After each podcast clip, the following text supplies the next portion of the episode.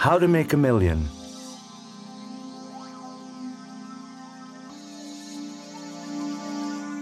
What's the best way to get rich? Investing in stocks and shares? Working hard? Inventing something? You don't have to be a genius to make a million, as these two hugely successful products clearly show. Pet Rock. In 1975, American Gary Dahl was in a bar with some friends. They were complaining about their pets and how much time and money they had to spend on them. With that in mind, Gary came up with an idea for the perfect companion Pet Rock. The theory was that a rock wouldn't need to be fed, walked, washed, or groomed, and it wouldn't die, get sick, or become disobedient.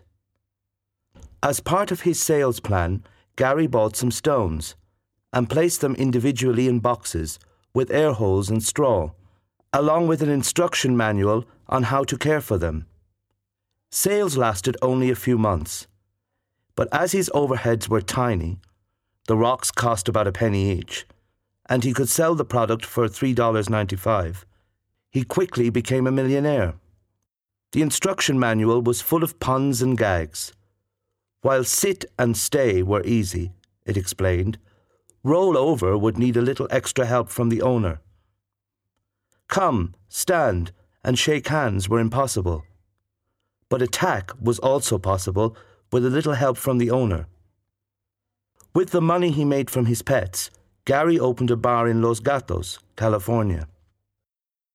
Doggles. The idea of clothing for dogs is nothing new, but Doggles takes it to a whole new level.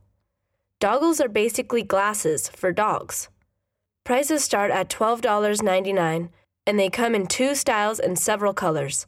There are even prescription lenses for dogs with restricted eyesight. Doggles were invented by Roni Di Lullo after she noticed her dog, Midnight, squinting in the sunlight. Experiments were made with human sunglasses and sports goggles before a pair was developed to fit the shape of a dog's head.